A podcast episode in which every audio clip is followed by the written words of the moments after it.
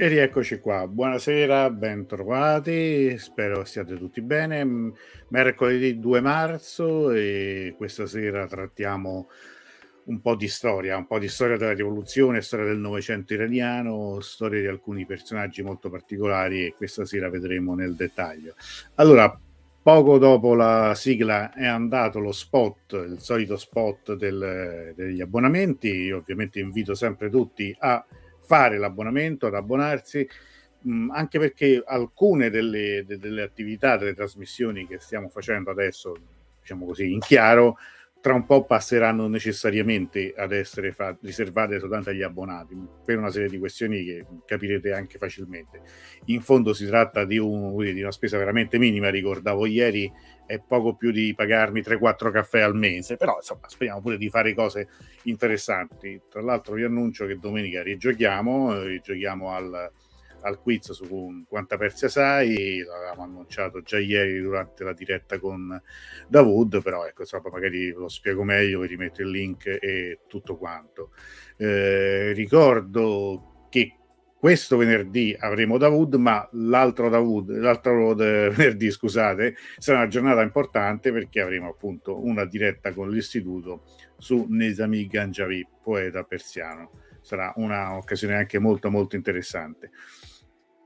Allora, allora, allora, vediamo, vediamo, un po' gli amici che sono già collegati. Alessandra, buonasera. Francesco, buonasera. Daniele, teniamoci, e teniamoci su, sì, sì, sicuramente. Noi, noi, noi ci, ci, teniamo sempre su, ma insomma, anche se sicuramente l'argomento di questa sera non è dei più allegri, anzi, insomma, è una storia molto, molto drammatica. Io ve lo, ve lo anticipo. Raffaele, buonasera. Raffaele è uno dei più brillanti. Mh, mm, ehm, giocatori di domenica scorsa, insomma, tra quelli che hanno fatto registrare, registrare il punteggio più alto tra le domande sul, sull'Iran. Eh, questa settimana vedremo, vedremo come, come insomma, po- potremo rendere la vita ancora un po' più complicata. Tra l'altro mi stava anche venendo in mente che sarebbe anche interessante fare una specie di super torneo, ovviamente quando iniziamo, no, no, non con le cose pregresse, vedere poi magari a fine stagione se c'è un super campione di, di, di questi quiz. Non lo so, se, non so che ne pensate come idea, se può essere una cosa carina, vediamo un po' come va, come funziona, quanto seguito avrà anche questa questo tipo di iniziativa. Michele, buonasera. Personaggio quello di stasera, sì, anche secondo me è un personaggio, un personaggio um, che insomma abbastanza tragico. Farad, buonasera, buonasera Daniela Zois che dice viva noi abbonati, è vero, è vero, grazie, grazie, grazie. Francesco che è un altro abbonato, buonasera a tutti, Maro, buonasera. Raffaele, buonasera. Buonasera, sono contentissima di questo argomento. Eh, eh, sì, sì, mm, mi fa piacere anche perché non è una figura mm, molto conosciuta, quindi è, è, un po' impegnativo, sarà anche un po' complicato entrare un po' nello spirito di, del personaggio. Cristina, buonasera. Anna, buonasera. Allora, mh, mm, eh, solo per ricordare appunto a tutti... È un uh, personaggio della, della, della, rivoluzione iraniana, la rivoluzione del 1979. Adesso vedremo un po' un, uh, come al solito ho preparato una scheda, un, un, un racconto di questo personaggio, poi magari eh, avremo tempo di fare domande e eh, così riflessioni mm, se qualcuno ne, ne avrà. E magari appena finisco rimando il video con le istruzioni per il quiz di domenica così intanto io rifiato un attimo e magari poi ci, ci prepariamo tutti per parlare. Buonasera anche a Stefania. Tra l'altro io ricordo che martedì prossimo, questo faccio uno spot per conto terzi, eh, a Taberna Persiana ci sarà una serata di poesia e di, eh, eh, un, e una mostra fotografica di persone, amici, anzi amiche in questo caso, di, eh, delle conversazioni sono ovviamente le amiche di Nega e eh, anche eh, una, un'altra persona che voi conoscete bene che è Claudia Borgia. Allora, il, condivido qui per un attimo il, lo schermo, faccio vedere un attimo di cosa stiamo parlando.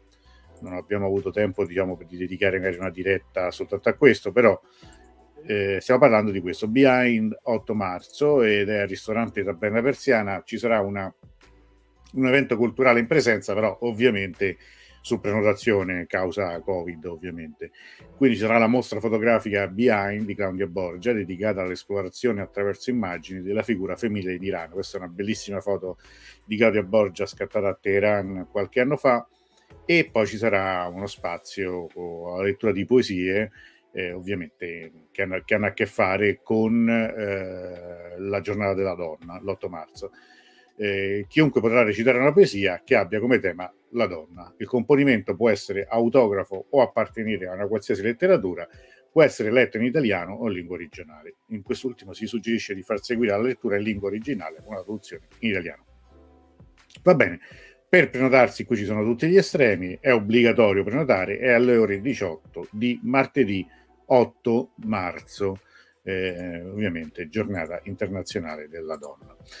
Veniamo a noi, intanto sentiamo anche Claudia, e vediamo dunque a questo personaggio di questa sera, Sadeh Gorp un personaggio che ammetto che non è facilissimo nemmeno da pronunciare, anche perché poi troverete la traslitterazione di questa eh, di, di, questa, di, questa, figura, di questo, questo nome in, in, modi diversi, cioè in alcuni casi troverete scritto con la, mh, eh, con la Q Sadek finale e con la Q sempre iniziale, così come l'ho scritto io.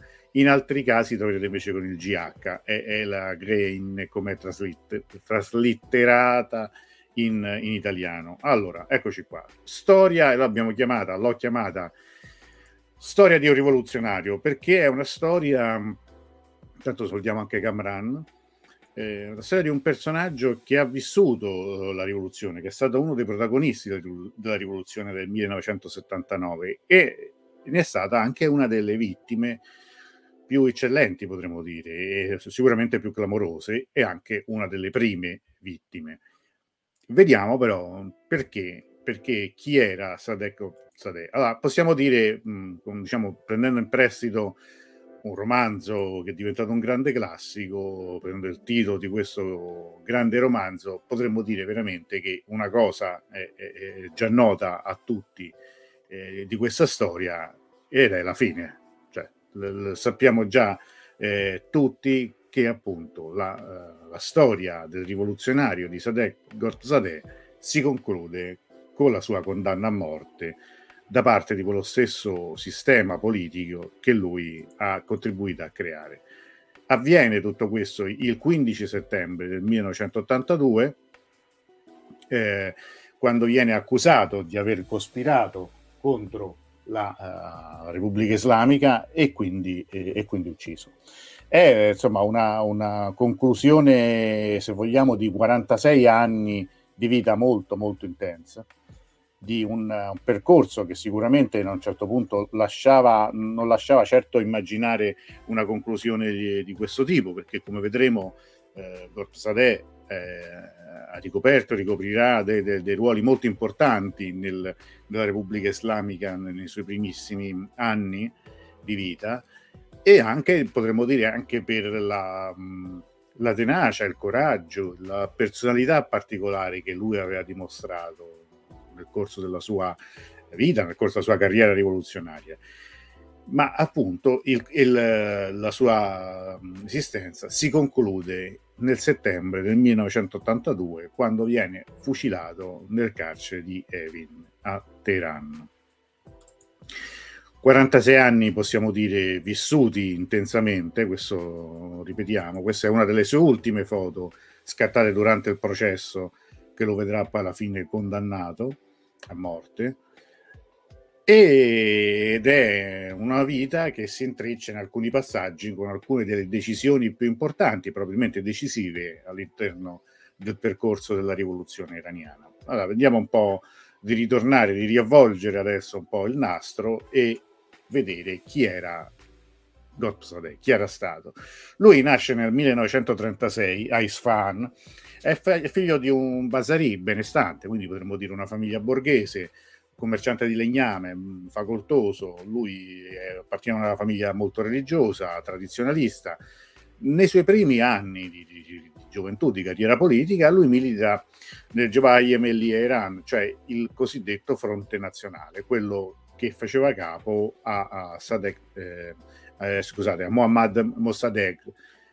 Ricorderete la storia di Mossadegh, cioè il primo ministro, l'artefice della nazionalizzazione del petrolio, la, la crisi con lo Shah, il golpe, l'operazione Ajax che nel 1953 pone fine all'esperienza di Mossadegh e al suo arresto e poi la sua emarginazione, diciamo, di fatto suoi arresti domiciliari che, che si concluderanno soltanto con la sua morte e nel frattempo la messa al bando sia del fronte nazionale sia della, praticamente di tutti i partiti politici iraniani. Lui inizialmente, ehm, Gorpsadeh, è un militante, è un giovane militante di, di questa formazione, del fronte nazionale. Quindi eh, è una formazione che potremmo dire oggi si potrebbe collocare su una, su, su, su um, una formazione liberal borghese, ecco, diciamo così, di certo non è un, una formazione che allora eh, si poteva, si sarebbe potuta identificare né con la sinistra né con le forze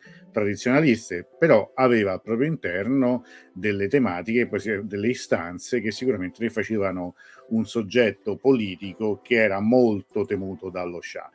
E comunque il giovane Gopsadeh eh, diciamo che molto presto comincia a mettersi nei guai, potremmo dire così, eh, viene arrestato un paio di volte per le sue attività politiche eh, contro lo Shah. Alla fine, come accadeva anche a molti giovani del, de, delle famiglie benestanti iraniane di quel periodo, viene mandato a studiare all'estero anche per evitare problemi, per evitare nuovi arresti e ecco, potendoselo permettere, la famiglia lo manda all'estero, eh, è uno dei tantissimi eh, studenti universitari che in quegli anni sono fuori dall'Iran. Ricordiamo che lo, lo Shah ehm, promuoveva la formazione degli studenti all'estero, dando loro dei vantaggi, un passaporto particolare, comunque delle condizioni favorevoli, proprio perché era sua intenzione, era un obiettivo dello Shah, quello di formare all'estero una classe dirigente eh, nuova, preparata, moderna. Paradossalmente sarà proprio quella generazione di studenti che si forma all'estero a dare poi un contributo decisivo alla fine del regime dello Shah, cioè molto spesso è all'estero che si formano anche le leve degli oppositori eh, dello stesso Shah. Va detto che lo studente Gozadeh non è che sia proprio uno studente modello, cioè nel senso che alla fine di tutto il suo percorso universitario eh, attraverserà diversi paesi, tra, tra, alcuni tra l'Europa, la Francia, anche il Medio Oriente, Canada e Stati Uniti. Però insomma lui più che eh, dei libri e degli esami è interessato all'attività politica e anche alle ragazze. Era un insomma, un, un, tipo che piaceva, aveva fama di Don Giovanni e vedremo che anche questo aspetto ha sua, un suo peso nella, nella, storia che raccontiamo questa sera. Quindi lo, lo vediamo qui in due, in due occasioni all'estero. Quella sotto è a Parigi in particolare.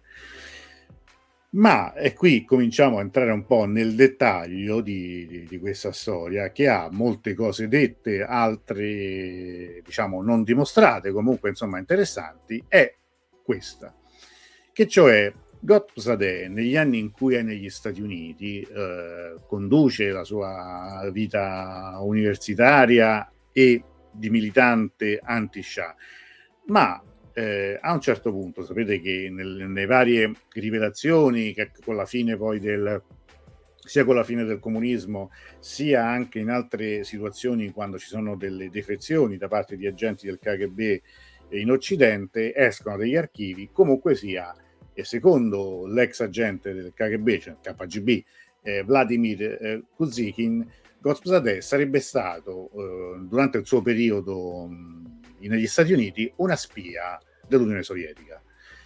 E questa è una cosa che veramente si diceva anche quando era in vita, cioè in molti dicevano sì, Sadeh era nel fronte nazionale prima, poi vedremo dove passerà quelle informazioni, ma in realtà è sempre stato comunista, è sempre stato un agente dei sovietici. Queste sono le tante leggende, chissà se c'era qualche elemento di verità, che ci sono sopra questo personaggio che come vediamo mano a mano che la storia va avanti è un personaggio mh, abbastanza difficile da inquadrare no? adesso lo vedremo anche da un punto di vista eh, vorrei dire quasi mh, eh, fisionomico cioè nel senso di un, di, di, di, un aspetto fisico sicuramente anche accattivante che avrà giocato anche il suo ruolo tutta sua, in tutta la sua carriera ad ogni modo, lui, eh, questo periodo negli Stati Uniti è un periodo abbastanza lungo, sono anni eh, tra la fine degli anni 50 e i primi anni 60, che sono anni anche molto, molto importanti per la storia degli Stati Uniti. Ricordiamo ovviamente nel 60 l'elezione alla presidenta alla presidenza scusate, di, di, John Fitzgerald Kennedy e quindi l'apertura di una stagione nuova anche degli Stati Uniti stagione che inevitabilmente influisce anche sulla politica iraniana, sui rapporti tra eh, gli Stati Uniti e l'Iran. Facciamo un attimo un quadro della situazione.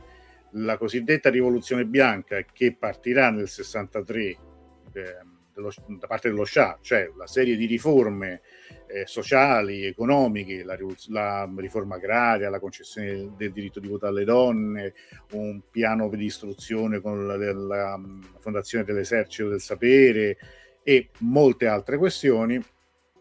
È sì una rivoluzione che appunto lo Shah stesso si attribuisce perché il nome è la rivoluzione dello Shah e del popolo iraniano, ma eh, è evidente che è frutto della politica americana, cioè eh, la, la, politica di Kennedy è quella di eh, combattere, respingere la minaccia comunista attraverso una serie di riforme nei paesi alleati che impediscano di fatto una rivoluzione socialista. Quindi la rivoluzione bianca è un'alternativa fattibile, tutto sommato meno pericolosa di una rivoluzione rossa.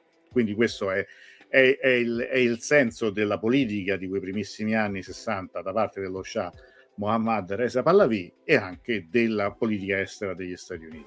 Abbiamo già visto in altre situazioni quanto eh, l'alternanza alle stagioni dei, dei presidenti americani influiscano sulle decisioni sulla vita politica della, dell'Iran. Avveniva al tempo dello Shah e indirettamente avviene ancora oggi, quindi questo lo, possiamo dire con tranquillità. In quegli anni, eh, mentre Gotthard è negli Stati Uniti, ad un certo punto sembra che il fratello di, di Kennedy, Bob, che tra l'altro è nel, nel, governo come ministro della giustizia, cioè il, la, la, definizione è general attorney, però insomma è, è, è il ministro della giustizia, e, c'è in ballo un viaggio, una visita ufficiale di Bob Kennedy in Iran e ad un certo punto eh, Bob Kennedy viene avvicinato, il suo entourage viene avvicinato agli studenti iraniani che contestano lo Shah e probabilmente lo stesso Sadeh entra in contatto con lui e lo convince a fare una cosa abbastanza strana, cioè quando andrà in Iran nel corso del suo viaggio gli eh, gli avrebbe già fissato, avrebbe già programmato degli incontri con degli opp- oppositori dello Shah, oppositori che ovviamente sarebbero in condizioni di o di clandestinità o semi-clandestinità o comunque sarebbe una condizione particolare, tanto che tutto questo è una grossissima complicazione per la Casa Bianca e ovviamente per la Casa Imperiale, per lo Shah, alla fine il risultato è che questo viaggio di Kennedy non si farà mai. Poi nel 63 il fratello, cioè John Kennedy, viene ucciso a Dallas, come sapete, il 23 novembre del 63 e, e finisce lì la stagione di Kennedy, comincerà in un'altra, un'altra fase anche della, della, vita politica americana e, e, e, mondiale. Quindi c'è però questo, questo passaggio che è un passaggio interessante. Nella storia che non si fa con i se e con i ma, ma che si può eh, insomma immaginare con i se e con i ma, questo è un, è un, passaggio che va considerato nella carriera politica di questo eh, personaggio di cui parliamo questa sera, di Gopsade. Quindi ha i contatti con Bob Kennedy, parliamo di, dell'inizio della presidenza, perché poi nel 61, allora, intanto lui fa una svolta, compie una svolta al proprio percorso politico. Abbiamo detto che faceva parte del fronte nazionale eh, all'inizio, lui a un certo punto si stacca dal, dal, dal fronte nazionale ed entra in quella mh, formazione che nasce da una costola del, di, quella, di, quella forma, di quell'altra formazione, del, del, del, fronte nazionale, cioè nel cosiddetto Asat e Asadia Iran, cioè nel movimento per la libertà, che è, è, è guidata da Taleghani, che è un religioso, un ayatollah, e da Mehdi Basargan, che sarà poi il primo ministro del governo provvisorio dell'Iran rivoluzionario. Possiamo dire che è una formazione che unisce elementi, diciamo, di sinistra con elementi religiosi che potremmo dire che ha un, un piglio e una postura decisamente anche più radicale nei confronti del regime dello Shah rispetto al fronte nazionale, ma si mantiene ancora in, diciamo, in un contesto in cui non possiamo certo dire che parlare di Islam politico. Ci sono dei, dei, dei, dei, degli ayatollah, religiosi all'interno del Movimento per la Libertà e anzi uno di questi è uno dei dirigenti più importanti, è quel Talegani. Se voi conoscete un po' la toponomastica di Teheran, ricorderete che Talegani è una strada importante, tra l'altro è quella dove sorge l'ex ambasciata americana a Teheran. È un personaggio di cui magari poi una volta parleremo, sarebbe interessante dedicare una diretta anche a Talegani, se, se credete che, che, che possa interessare secondo me sarebbe interessante. Quindi, comunque, Gopsadeh eh, compie questo, diciamo, questa migrazione in questa neonata formazione che nasce proprio nel 61.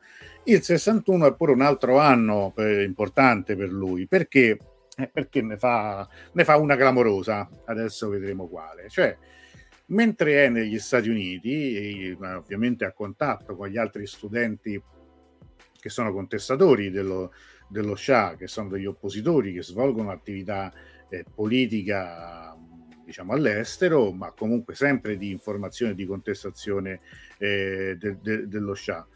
Eh, scusate, forse, forse mi è saltato un pezzo, per cui devo rivedere che, che ogni tanto, scusate, ogni tanto con queste slide, queste cose così può succedere perché questo infatti non mi risulta, uh, scusate solo, perché lui nel 61 ne fa, fa, una cosa clamorosa, che adesso non mi ritrovo, non ho capito che fine abbia fatto, non vorrei che fosse andata avanti.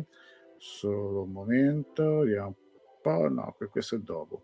Cioè lui ne fa una, fa, fa una cosa importante, ecco, lo, lo, lo, diciamo a voce, non, non ha importanza. Cioè lui eh, nel, eh, nel giorno di Norus, celebrazioni di Norus eh, del 1961, il 20 marzo del 1961, lui riesce a intrufolarsi, ad essere invitato eh, nel ricevimento di Noruz, l'ambasciata iraniana a, a Teheran, ah, scusate, a Washington. Tra l'altro l'ambasciatore Zaidi, che tra l'altro è imparentato con lo Shah e è l'occasione quella di parlare, di presentare la rivoluzione bianca, e di ovviamente presentare i programmi che lo Shah ha per il paese futuro prossimo venturo e invece eh, Gotpsadeh riesce a prendere la parola e a fare un breve ma durissimo intervento contro lo Shah che ovviamente suscita un clamore enorme, è veramente un blitz eh, grandioso da un punto di vista mediatico e comunque di, anche per, suo, per la sua diciamo, reputazione come oppositore, però gli costa l'espulsione dal, da, dagli Stati Uniti e quindi è costretto a lasciare gli Stati Uniti e qui comincia un altro percorso, un'altra fase della, della, della sua vita. Perché dal, dagli Stati Uniti eh, Gotpsadeh si trasferisce in Medio Oriente. Qui sono gli anni eh, che sono anni molto molto interessanti, proprio per la sua formazione politica, per i contatti che intreccia e i personaggi che adesso vedremo nel dettaglio e per le ripercussioni che questi intrecci avranno nella storia uh, dell'Iran. Appunto, lui lascia gli Stati Uniti, un periodo si sposta tra Algeria, Egitto, Siria, Lib- Siria Libano e Iraq. In questi, eh, in questi anni stabilisce eh, rapporti molto forti con due personaggi importanti, Ebrahim Yazdi e Mustafa Chamran. Sono nomi che ritroveremo. Eh, Ebrahim Yazdi sarà ministro degli esteri nel, nell'Iran rivoluzionario. Chamran sarà un personaggio soprattutto anche politico molto importante ehm, eh, si avvicina anche a, in Libano, qui lo vedete al centro con la sigaretta in bocca e, e, anche qui sotto e anche nella fotografia in alto, con Musa Sadr. Musa Sadr è un, un ayatollah, un personaggio direi quasi leggendario e anche a lui dedicheremo un, uh, uno spazio perché lo merita assolutamente di origine iraniana che vive in Libano e che in un certo senso sarà fondamentale per il risveglio sciita dal punto di vista politico. È il famoso eh, Ayatollah che scompare in, in, uh, nell'agosto del 78 nella Libia di Gheddafi. Quasi sicuramente oggi lo sappiamo, possiamo affermarlo con certezza, fatto fuori dai sicari di Gheddafi. Questo per un contrasto eh, forte politico con, con, Gheddafi e probabilmente era caduto in una trappola.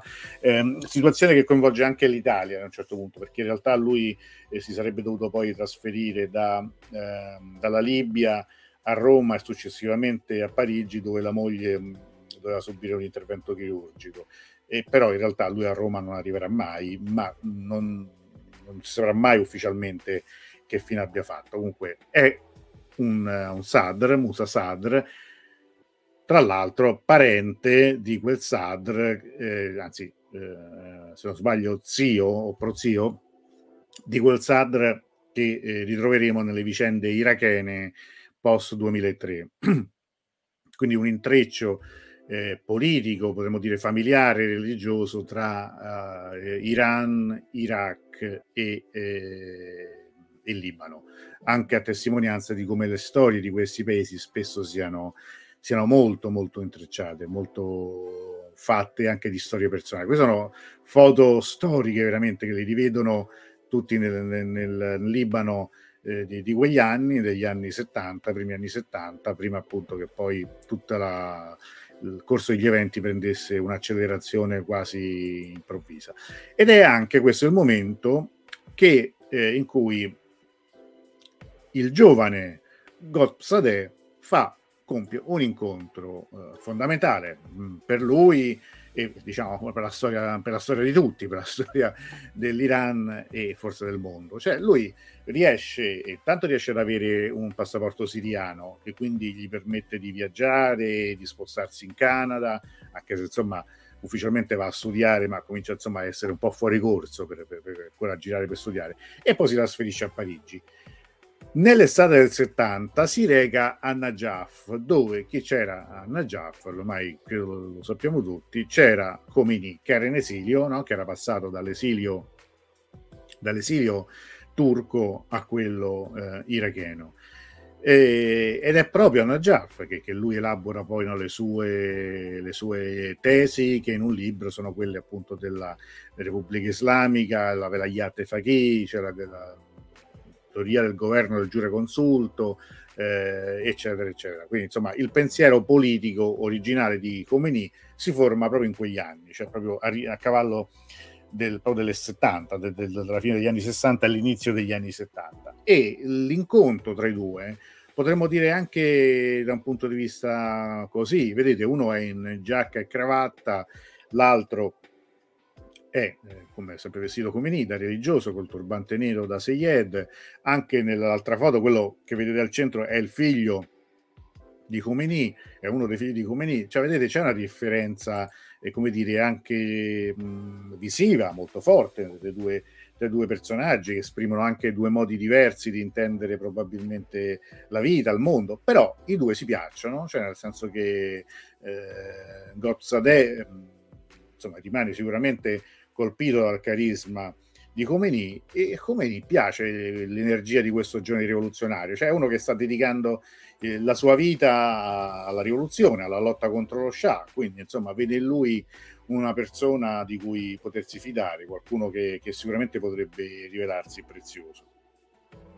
E questo quindi è un passaggio decisivo. Questi sono gli anni in cui diciamo la, la rotta anche della, della, della di, delle sorti dell'Iran sono, sono, sono insomma, dettate da scelte, da fattori, alcuni possono sembrare cas- casuali, ma in realtà non lo sono affatto, che avranno un peso enorme. Allora, intanto io scusate, bevo un attimo un goccio d'acqua così mi riprendo, non so se ci sono domande nel frattempo.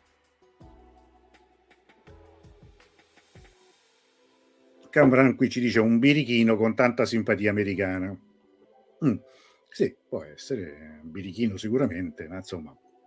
Oh, qui arriviamo a, un, a una svolta, facciamo un salto in avanti. Nel frattempo, scusate, quando io parlavo poi del Medio Oriente e del, della Siria, del Libano, a un certo punto si parla anche addirittura di, di, della mafia siriana, cioè lui e quei personaggi di cui ho parlato prima saranno un gruppo che arriverà al momento della rivoluzione in modo molto compatto. Tra l'altro va detto che negli anni in Libano e in Siria c'è un fattore da non sottovalutare, cioè che mm, alcuni di questi personaggi riceveranno anche un addestramento militare che si rivelerà importante. Chamran sarà un personaggio importante poi nella guerra, nella rivoluzione, nella guerra contro l'Iraq, poi sarà appunto un, uno dei martiri, anche Chamran.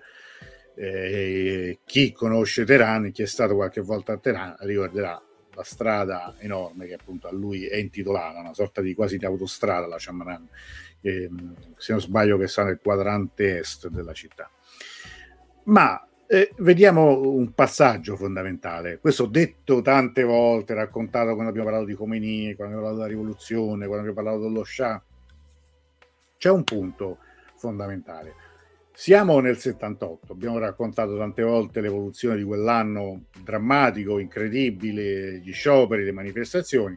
A un certo punto eh, Khomeini diventa eh, il leader di una rivoluzione che ha anime molto diverse Khomeini che è ancora in Iraq. Una delle decisioni, delle svolte, eh, delle, delle, svolte mh, decisive di, di, di quel passaggio, delle accelerazioni di cui poi vivrà quella rivoluzione, c'è nell'ottobre del 78, quando lo Shah fa pressione su, eh, sul governo iracheno e riesce eh, a far espellere Khomeini. Allora, lui non vuole più che Khomeini sia così vicino, in un paese così vicino a, all'Iran, abbiamo detto altre volte, grazie ai, ai, pellegrini che vanno nelle città sante sciite nel sud dell'Iraq, c'è un filo diretto tra dire, il mondo religioso iraniano e Khomeini, impossibile da, da, da controllare, impossibile da tenere sott'occhio. E quindi lo Shah pensa se Khomeini lo buttano fuori dall'Iraq, eh, la rivoluzione perderà un punto di riferimento. Allora, ecco, questo, qui avviene un, uno di quei fatti che poi dopo, quando uno non, non, li conosce e prendendo la storia eh, per come è raccontata, ovviamente come un, un filo ovviamente continuo, senza soluzione di continuità, sempre coerente, vede tutto molto semplice. Ma in realtà in quel momento, quando Khomeini viene espulso dal, dall'Iraq, vive un momento di, di grande difficoltà perché letteralmente non sa dove andare.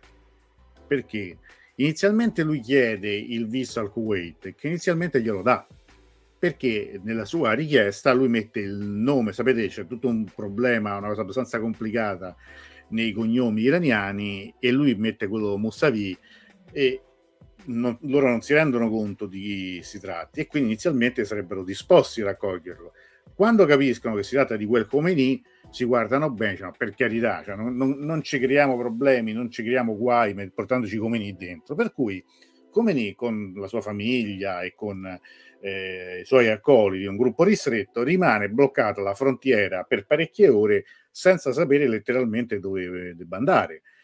Cioè qualcuno gli suggerisce di andare in Libano, qualcun altro in Libia addirittura, chissà che fine avrebbe fatto se fosse andato in Libia. Forse avrebbe fatto la stessa fine che aveva fatto pochi mesi prima eh, Musa Sadr, chissà. In Libano c'è in corso la guerra civile, quindi è pericoloso. Altrove non si sa bene dove e pare che l'idea di andare a Parigi sia stata proprio di Gop Sadeh. Andiamo a Parigi attraverso tutta una serie di trattative mh, ehm, veramente incredibili, condotte in ore e ore di di viaggi, ritorni, telefonate, poi ovviamente dobbiamo sempre immaginare che non era come oggi, insomma, in cui c'è una, eh, in, uh, una comunicazione, una facilità di comunicazione allora inimmaginabile. Alla fine eh, Khomeini andrà a Parigi e qui è una svolta fondamentale. Si dirà che è un altro dei grandi errori dello Shah perché Khomeini, eh, una volta a Parigi, mh, diventa un leader conosciuto in tutto il mondo, parla in televisione, intervistato dalle tv, dai giornali di tutto il mondo, ha una visibilità ancora maggiore rispetto a quando era in Iraq e quindi di fatto il, quello dello Shah sarà un boomerang. E qui vedete che questa nella, nelle due foto che vedete, in quella in alto a colori, si intravede accanto a Khomeini è proprio Gobsadeh che legge, che gli fa da interprete, legge il, i comunicati quotidiani che lui, le conferenze stampa quotidiane che lui faceva questa eh, villa mm, in, alla periferia di Parigi in cui rimase fino a fine gennaio 79 e, e di fatto ha un ruolo importantissimo perché è quello che, che, che parla, che, che, traduce, che interpreta, che fa da portavoce anche all'Ayatollah. Qui è invece il primo febbraio del 79, la famosa foto quando da una, un vettore dell'Air France Khomeini ritorna di più entrano, ci sono delle testimonianze, che una delle cose che ho detto tante volte è che per fortuna la rivoluzione iraniana, i fatti del, dell'Iran contemporaneo sono testimoniati da tantissime, tantissimo materiale audiovisivo e quindi noi ne vediamo adesso un paio di, di esempi, anche proprio per, per, renderci conto un po' di, de, de, del personaggio e anche per vedere un particolare episodio che è passato alla storia e che è veramente famosissimo, cioè quello del famoso Itch, cioè di quando in aereo, l'aereo che riporta il, il, il, lo Shah, eh, sì, scusatemi, che riporta ehm, eh, Khomeini in, in Iran, eh, lui dice qualcosa e adesso sentiremo che cosa, che cosa dice appunto uh, Khomeini. Spero che Spero che sia perché qui vedo purtroppo che invece la, la, la, il, il, la cosa è chiusa. Vediamo un po' se, se lo metto. Spero che si senta, si dovrebbe sentire. Se non lo recupero in qualche modo, ve lo faccio sentire perché merita.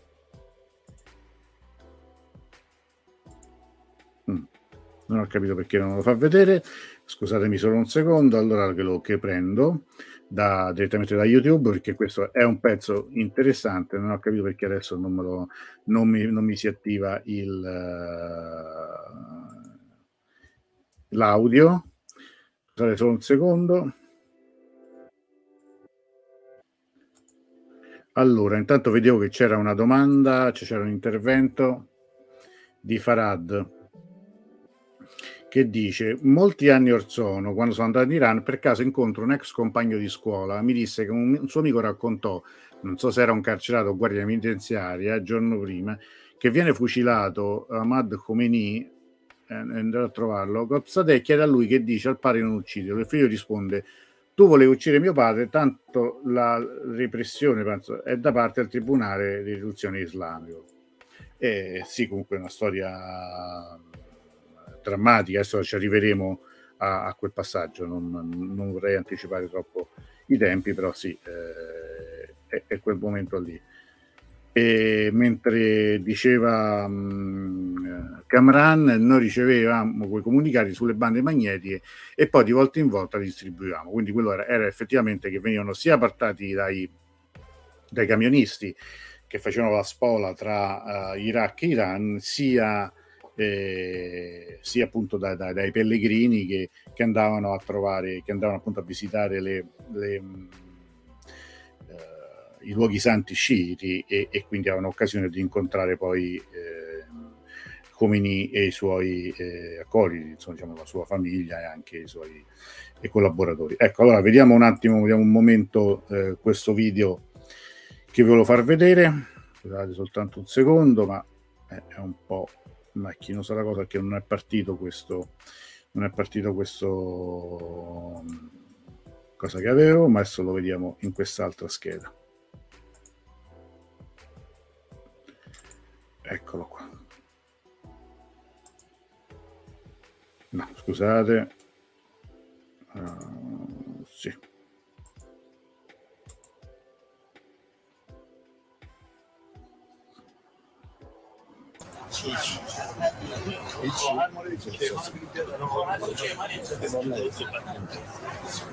Doesn't make any comment. Is he happy or is he excited? Doesn't doesn't make any comment. Don't answer the question. Okay. Thank you. Lo faccio rivedere. O bugün çe esas yukarılar var geçti be İran. Hiç.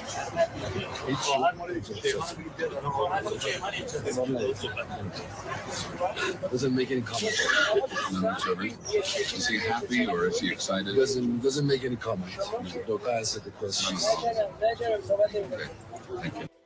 Allora, che cosa è successo? Di cosa, eh, di cosa stiamo parlando? Questa è la famosa frase quando Sull'aereo che lo sta riportando in Iran dopo 16 anni di esilio, un giornalista chiede a Khomeini cosa provi a rientrare in patria dopo tutti questi anni di esilio. Gozadeh traduce a Khomeini la domanda e Khomeini risponde con una battuta eh, destinata a passare alla storia, cioè lui risponde IC, niente. Cioè, cosa, rispo- cosa provi? Niente. Ma se voi ci fate caso, tanto poi so, trovate, vi darò il link se vi interessa. Lui non, lui non traduce Corpsade, non risponde niente, gli dice non ha nessun commento da fare.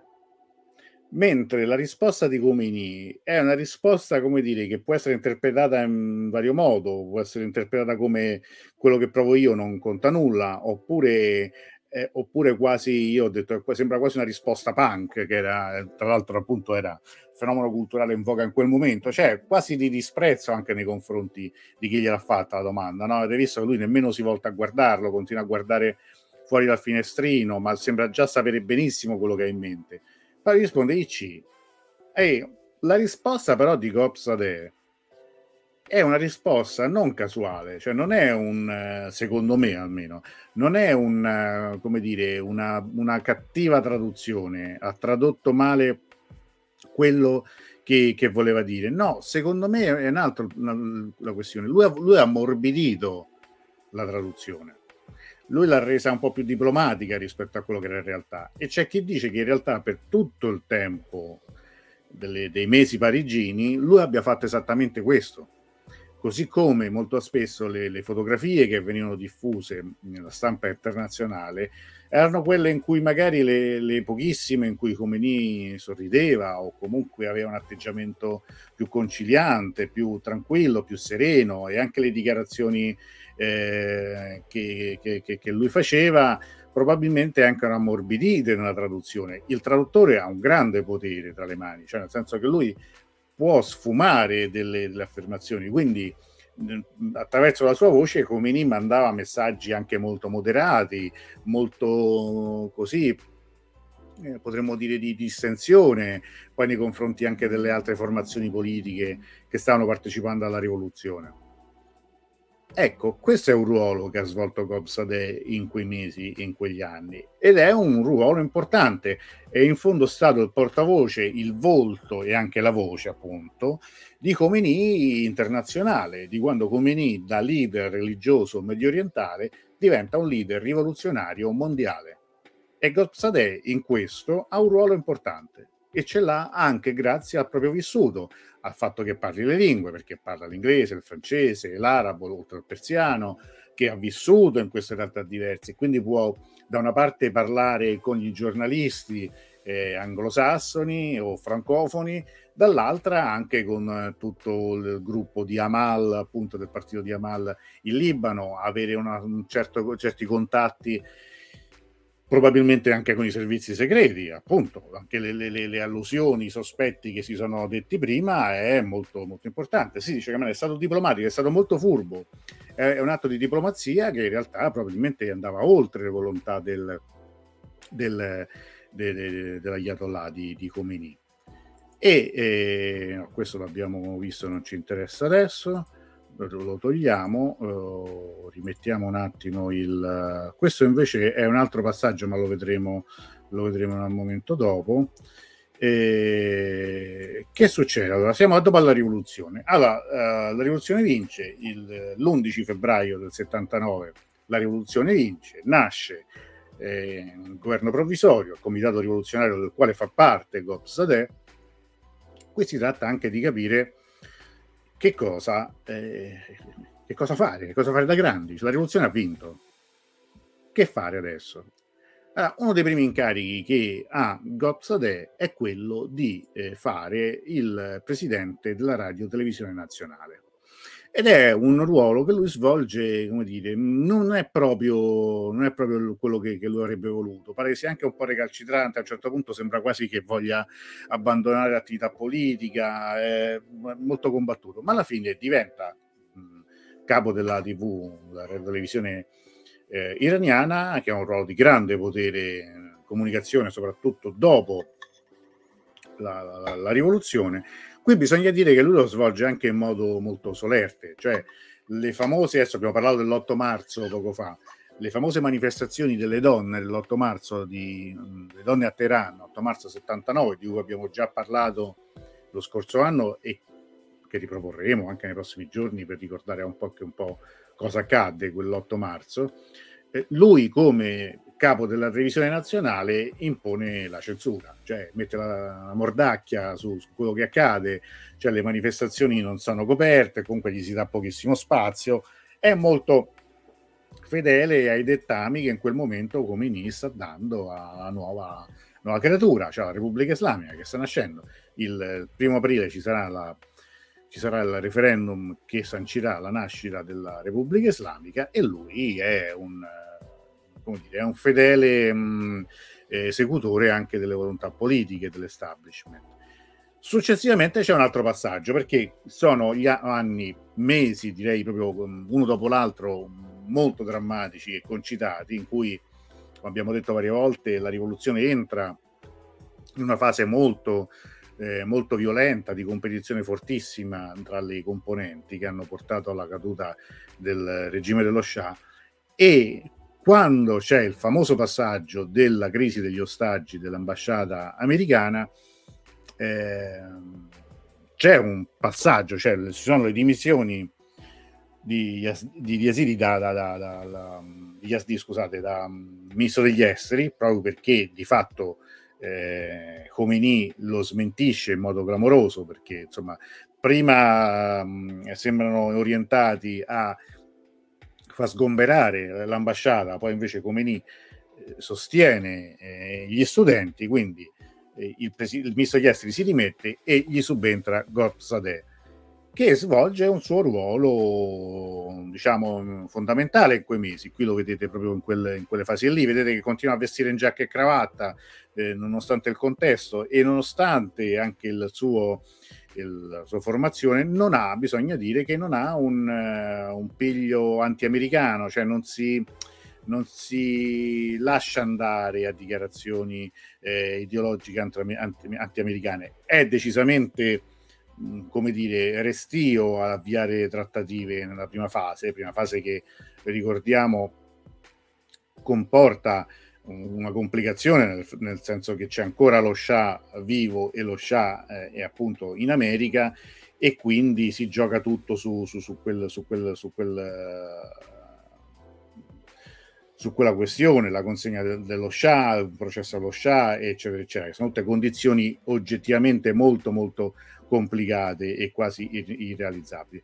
Però a questo proposito, scusate che io non mi vedo più, Ecco, togliamo un attimo, oh, tolgo un attimo questo e rimetto invece un attimo un altro, un'altra immagine, un breve video in cui Gopsadeh, da ministro degli esteri, tiene una conferenza stampa eh, durante la crisi degli ostaggi. Siamo nel dicembre del 79.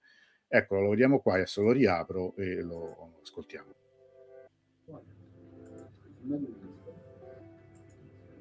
As long as the focus is only on the uh, hostages here and no real profound relevance to the cause of the hostages, I don't believe that any negotiation of any kind can produce anything constructive.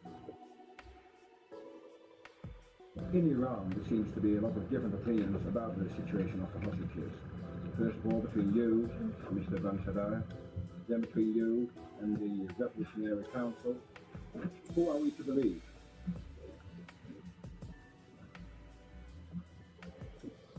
Well, somehow there are some personal opinions being expressed, but I'm carrying out the politics of our country that overall, not in precise terms, but overall the directives. The directive of our leader to begin with, and the application of that is being discussed by the security by, by the Revolutionary Council, and uh, this is the policy of our country, and obviously, any person can have different viewpoints to express it as a person, but the politics that I'm advocating at this time is that of the Revolutionary Council. Ecco qua, questo era, era appunto Gopsade eh, in veste di ministro degli esteri nel dicembre 79, quindi un mese e mezzo dopo l'inizio della crisi degli ostaggi, 4 novembre, qui siamo al 19 dicembre. E eh, oggettivamente è un periodo molto molto complicato. Pochissimo tempo dopo lui si candida anche alle prime elezioni presidenziali che si svolgono all'inizio del 1980 e ottiene un risultato veramente pessimo, cioè il 0,34% ehm, con meno di 50.000 voti. Ed è eh, anche insomma, dire, l'inizio un po' della sua fine politica. Ricordiamo, questo è il momento in cui eh, Bani Sadr vince le elezioni veramente mani basse, con una schiacciante maggioranza. Eh, a rivederlo oggi è anche quella una mossa molto furba, sempre di Comini eh, Comini rifiuta lui stesso sia di candidarsi sia eh, di spingere per, per degli religiosi nel ruolo di presidente, perché preferisce che, che, inizialmente il volto della Repubblica Islamica, il presidente della Repubblica Islamica sia un laico. E in questo senso Bani Sadr calza perfettamente l'identikit, cioè uno fedele a lui in quel momento, ma eh, comunque non è un religioso, non è il turbante. Durante ecco, i mesi della crisi, lui appunto, dopo che appunto abbiamo detto Yazdi eh, si è dimesso, eh, lui gestisce, deve gestire questa situazione che è maledettamente complicata, ovviamente, quella degli ostaggi, ne abbiamo parlato tante volte, lui non si lascia mai andare appunto a proclami anti-americani mh, particolari, giudica un, atto di guerra, la, la, la, il, fallito blitz dell'aprile del, dell'80, quello famoso di Carter, comunque ehm, lui proverà a trattare con degli emissari dell'amministrazione americana e più volte lui sosterrà di essere stato contattato da elementi dei repubblicani americani che volevano assolutamente eh, rimandare, rinviare evitare una soluzione della crisi che avrebbe favorito la rielezione di Carter. Quindi questo è un retroscena nella, nella torbidissima questione degli ostaggi americani a Teheran e lui stesso, quando insomma era ancora in condizioni di farlo, eh, lo disse, testimoniò in questo senso, quindi insomma che era in una situazione particolarmente delicata e anche, come dire, molto molto mh, difficile da sostenere in quel momento pubblicamente. Abbiamo detto ecco, questo, queste, questa situazione complicata, lui si dimette nell'agosto dell'80 da ministro degli esteri, gli succede Hoda Panahi e cominciano qui anche i suoi guai, cioè le sue la sua mh, mm, così, insomma, riluttanza a seguire la nuova linea del governo iraniano fa sì che il, diciamo, il partito di Khomeini e l'establishment più vicino a Khomeini comincia a guardarlo con sospetto, si genera un clima di reciproco sospetto e di sfiducia. Eh, e cominciano anche come dire, le, i sospetti, le accuse di congiura, le accuse di doppio gioco, ritornano a galla le cose che abbiamo visto prima di cui diceva Camran, cioè il suo passato che ritorna, il sospetto di essere un agente prima sovietico, poi americano, poi di fare il doppio gioco con gli americani, non, di non capire. In questo caso è interessante come abbiano due opinioni completamente diverse i due ambasciatori italiani che in quegli anni lavorano a Teheran, sono in missione a Teheran. Se il, il, il, l'ambasciatore Tamagnini lo, lo, descrive nel suo libro di memorie come arrogante e superficiale, anche se insomma mh, riconosce che ha una certa preparazione in campo economico ed ha modi civili, mh, l'ambasciatore Mezzalama, questo è un racconto che raccolsi io di persona, lo ricordava come un giovane intelligente e vivace, cioè una, una persona che aveva una, anche un futuro davanti a sé e che insisteva, questo nel, lo, lo, lo, ricorderà, insomma, in un periodo in cui era non proprio in clandestinità, ma insomma in una condizione particolarmente delicata, per cui diciamo si doveva guardare le spalle già in Gobsadeh, e ricorda Mezzalama che appunto il, il Gobsadeh diceva finché la guerra che era appena iniziata nel settembre dell'80, finché ci sarà la guerra non ci sarà nessuno spazio per l'opposizione interna in Iran. Cioè, è impensabile di trovare una, una via d'uscita da, da, questa situazione. E infatti il primo arresto di Gozadeh avviene il 7 novembre dell'80. È un'accusa di complotto contro Khomeini e contro la Repubblica Islamica, ma in questo caso è lo stesso Khomeini che lo fa rilasciare dopo appena tre giorni. E, e qui però, insomma, diciamo, eh, Gozadeh, qui lo vediamo, questa è un'immagine del processo successivo, entra già in una fase di, di, di, grande fibrillazione in cui molti, le persone vicino a lui, insistono perché abbandoni il paese, perché scappi, perché trovi una, una soluzione diplomatica, che magari si rifugi in qualche ambasciata, cioè capiscono che per lui il, il, il tempo eh, gioca contro, perché le posizioni si stanno estremizzando e non c'è eh, assolutamente nulla di, di, di, di, buono in quello che sta per avvenire, che sta avvenendo in, in, nel, nel, nel, contesto iraniano di quei mesi, di quelle settimane, che continua ad essere veramente molto, molto eh, teso. Finché nell'82 viene di nuovo arrestato con le stesse accuse, insieme ad un gruppo di ufficiali dell'esercito e di alcuni religiosi. Tra questi Shariat Madari, eh, che appunto è una figura molto importante, una figura un religioso molto importante e che sarà anche lui coinvolto in questo processo.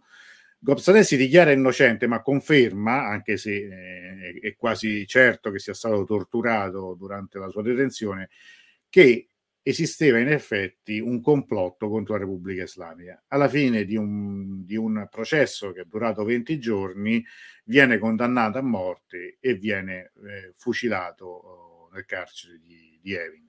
Le testimonianze raccontano che questo, noi qui lo vediamo, queste sono le ultimissime foto eh, di, di, di Gopsadeh ancora in vita, le, i testimoni familiari che ricevettero il cadavere eh, dissero di averlo, di, di averlo visto con la barba e i capelli completamente bianchi, quindi evidentemente sottoposto a una grandissima sofferenza fisica negli ultimi, negli ultimi giorni.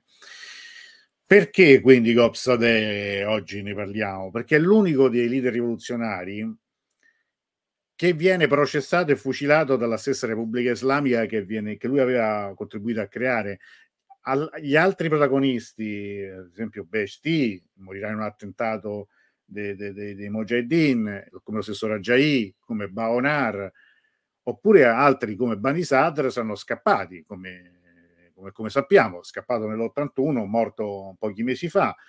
La vicenda però di Gobsadeh sembra rispondere poi a un destino, no? a, una, a, una, a, una, storia che anche del fatalismo, cioè nel senso che lui alla fine eh, di fatto sembra andare incontro a questa fine sapendo benissimo di non avere più via di scampo, ma probabilmente di essere anche consapevole che questo è il suo percorso, che non ce ne sarebbe stato altro spazio per una, per una vita diversa.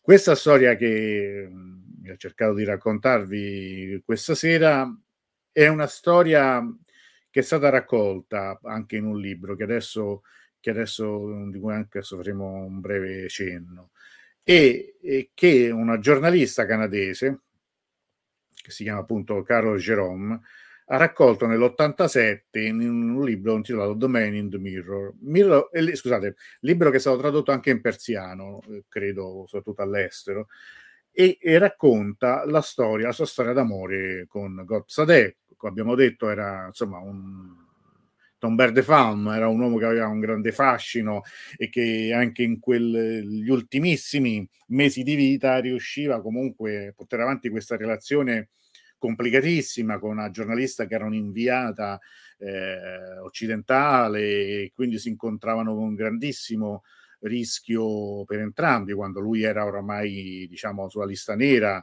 e lei comunque è una condizione di oggettivo pericolo stando accanto a lui.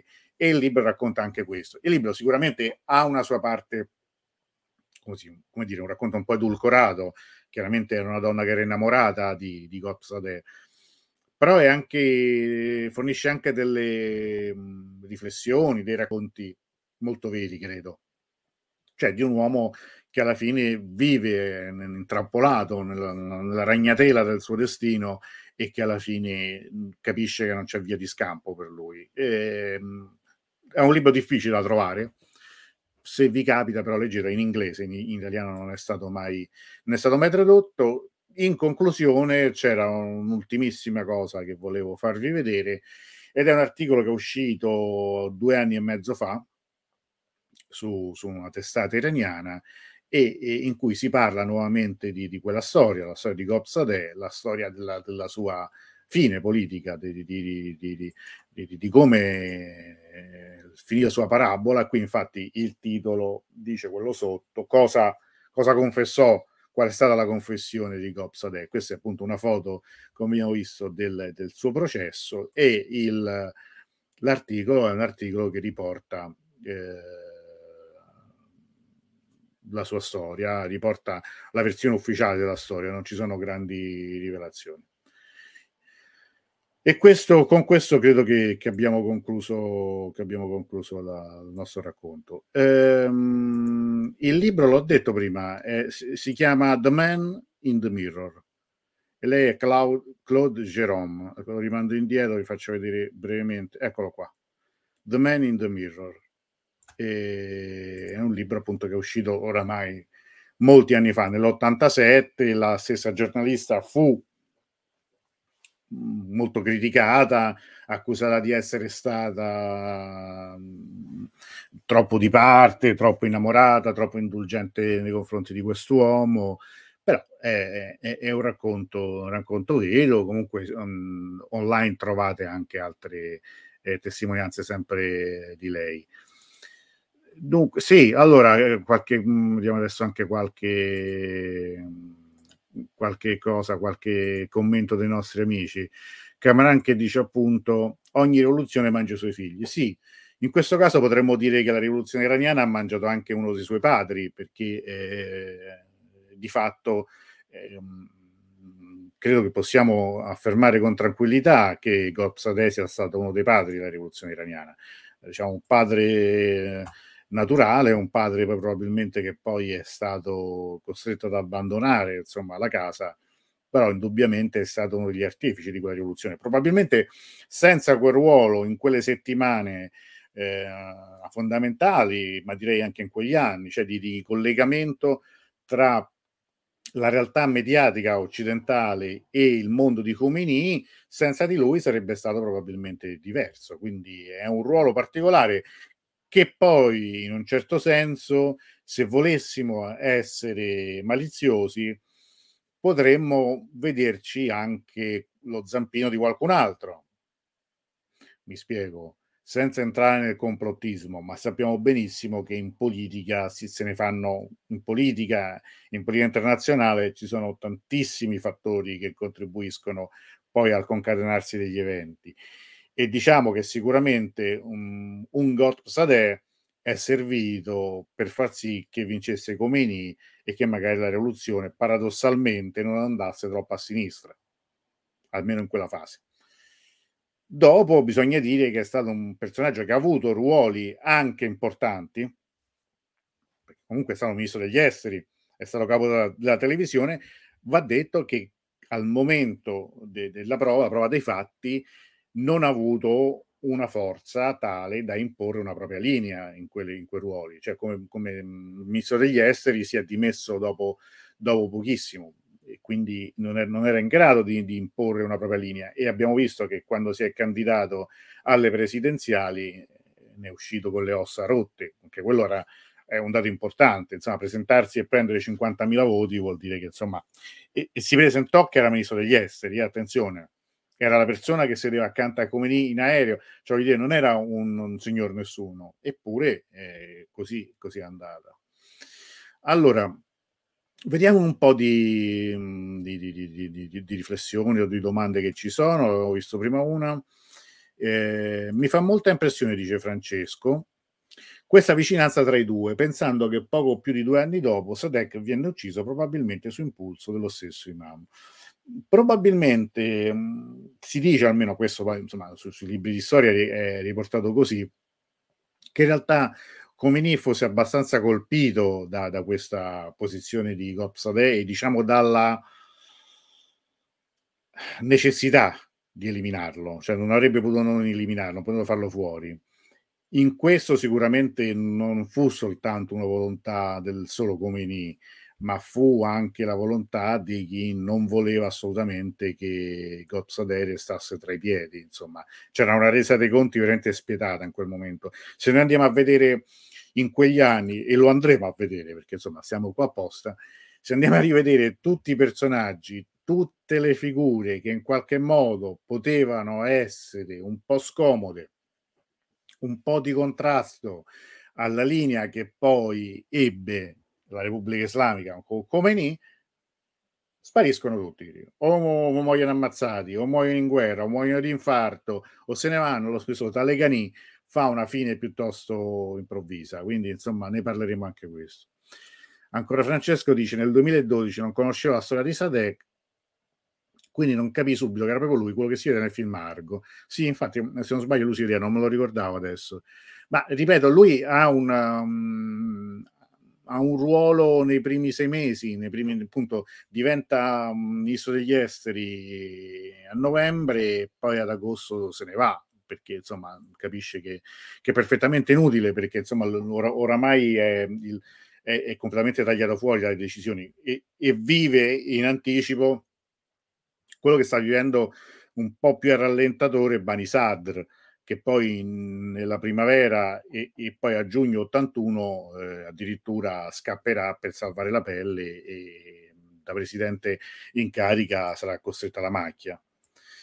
Um, Camran comunque cosa è stato davvero grande nel raccontare quella parte latente e poco chiara della storia di Gozzadep nella rivoluzione. Ti ringrazio, in effetti non è una cosa facilissima perché mh, è un personaggio che è affascinante anche per questa sua doppiezza o se vogliamo molteplicità, no? Però indubbiamente, sai, a me colpisce sempre quando sono queste figure che magari raggiungono una certa età, il loro percorso di vita e, e vivono ovunque. Cioè, questa è una persona che viveva tra gli Stati Uniti, la Siria, il Libano, l'Algeria, la Francia, il Canada, eh, l'Iraq. Cioè, per fare tutto questo io non dimentico mai che servono anche soldi, servono le coperture diplomatiche, cioè i passaporti, il permesso di entrare, di uscire e anche tanti tanti soldi, oh, perché altrimenti non lo fai. E Gopsadeh, diciamo che non, nella sua vita di esiliato non ha fatto una vita di stenti, nel senso che era anche uno che amava la bella vita, come abbiamo detto.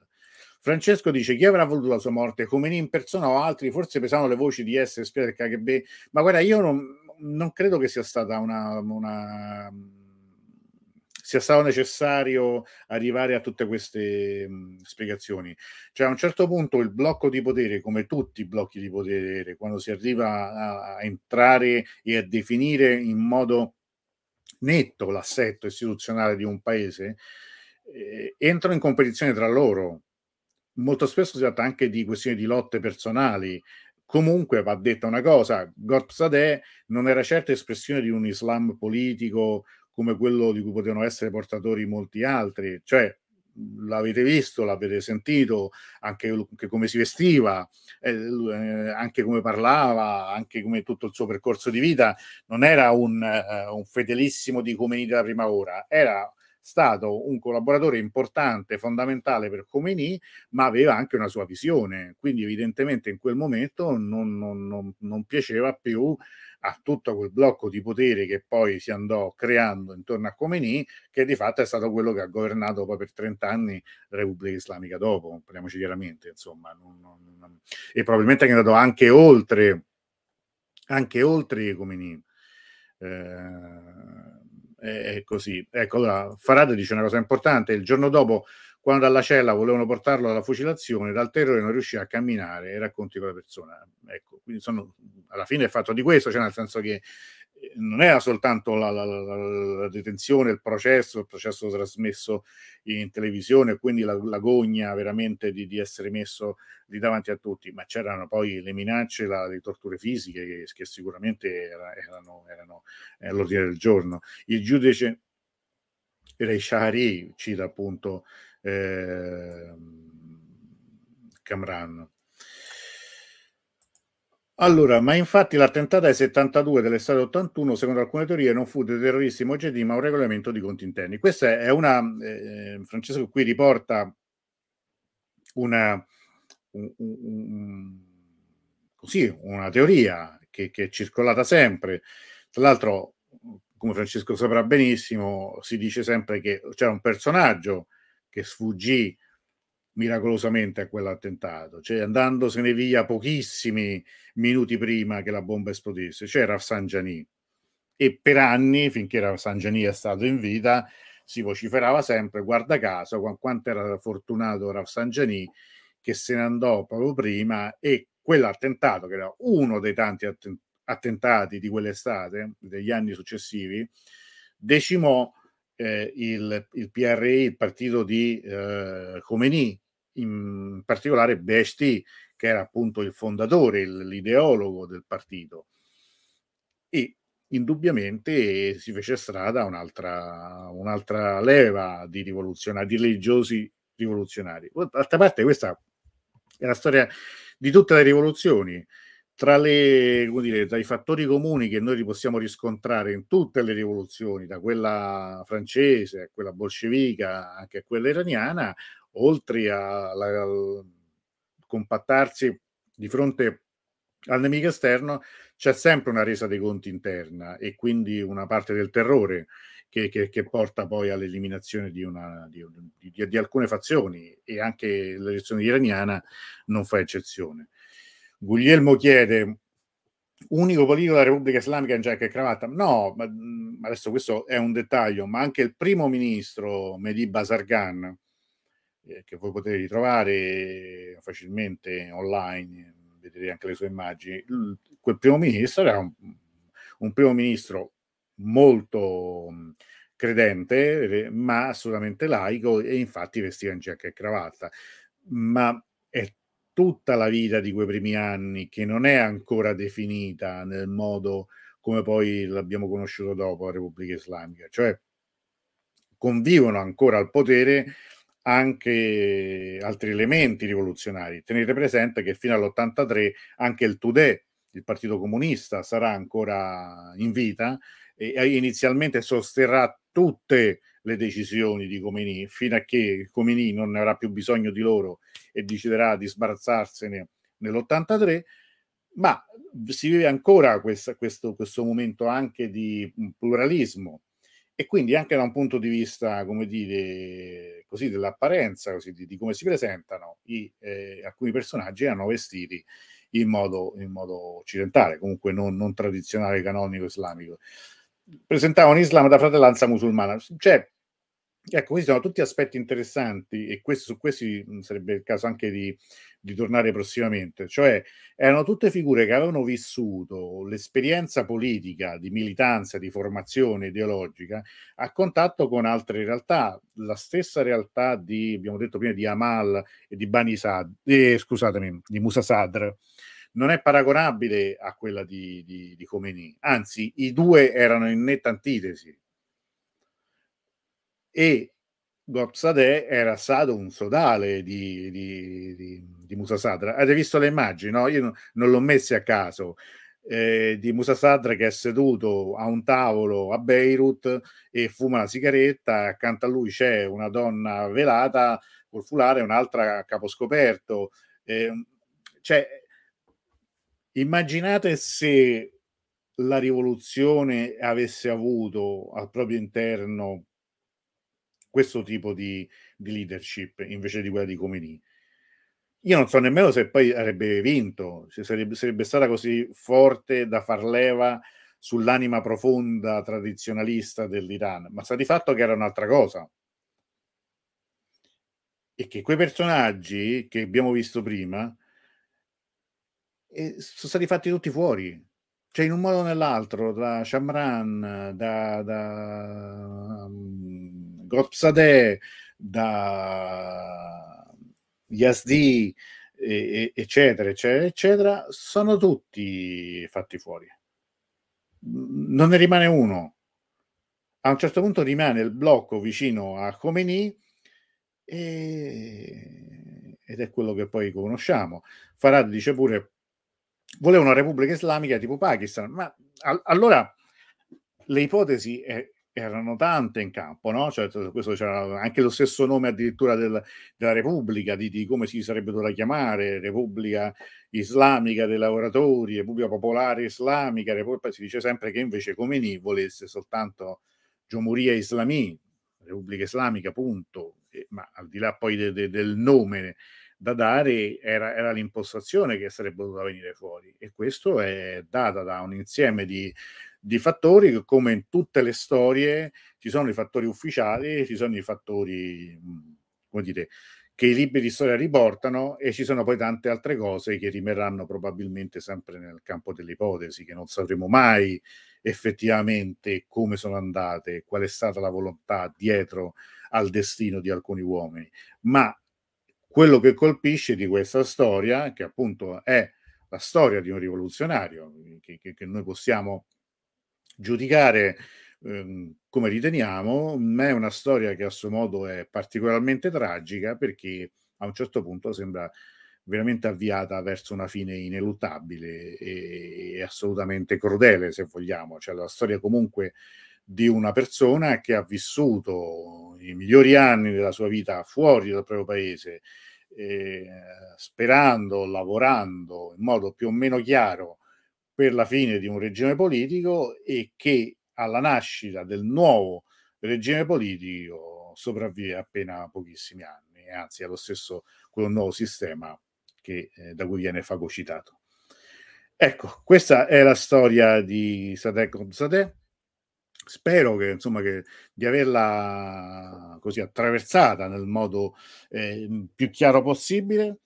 Um, mentre magari se avete ancora è molto tardi, mi rendo conto, ma se avete ancora qualche eh, domanda, qualcosa che volete dire, pensateci. Io oh, mando soltanto le istruzioni di nuovo per la prossima eh, domenica, di quando avremo cioè il, uh, di nuovo il quiz, così intanto ripassate un attimo e poi ci rivediamo fra un minuto.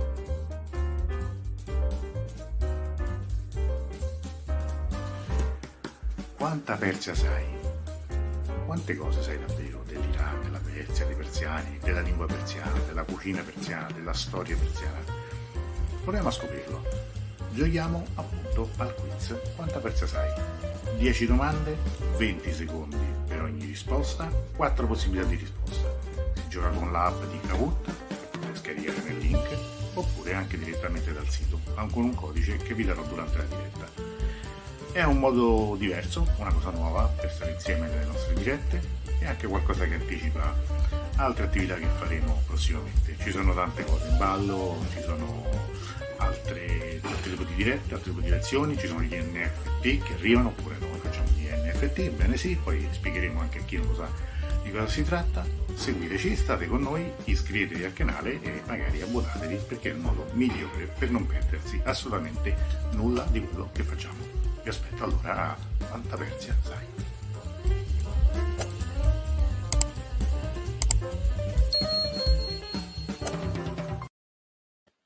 Eccoci qua, allora ritornando a noi per abbonarvi potete inquadrare qua il codice, il QR code che vedete, che vedete qui, è una cosa che insomma costa poco e può funzionare. Io vi ricordo, concludo con una domanda, vediamo chi, chi lo indovina vince uno sfondo. Che cos'è questo sfondo che ho messo oggi? Perché l'ho messo oggi? Vediamo se qualcuno indovina. Non è casuale questo sfondo, non è quello classico con il logo di, di Ruse. Mentre ci pensate un minuto, vi do un minuto, ricordo che il prossimo appuntamento è venerdì. Ritorna la rassegna persiana con Davuda Abbassi eh, alle 21, venerdì 4 marzo alle ore 21. Ieri abbiamo presentato il, eh, il viaggio di Pasqua di, di Davud, eh, quindi chi è interessato può cominciare a contattarci. E, I prossimi due appuntamenti sono appunto venerdì con la rassegna persiana con Davud, domenica sera con il gioco, quindi preparatevi. Avete indovinato, qualcuno ha indovinato perché questo strano sfondo, perché oggi ho messo questo sfondo qui invece del solito? Qualcuno c'è ancora, quindi non sto parlando da solo, ma quindi potete indovinare? Io mi arrendo, vi arrendete? Non la faccio troppo lunga perché effettivamente è, è, molto tardi, molto tardi. Con questo io ricordo e ricordo con, questa, con questo sfondo che oggi è... Eh, Francesco Bene, ci pensi?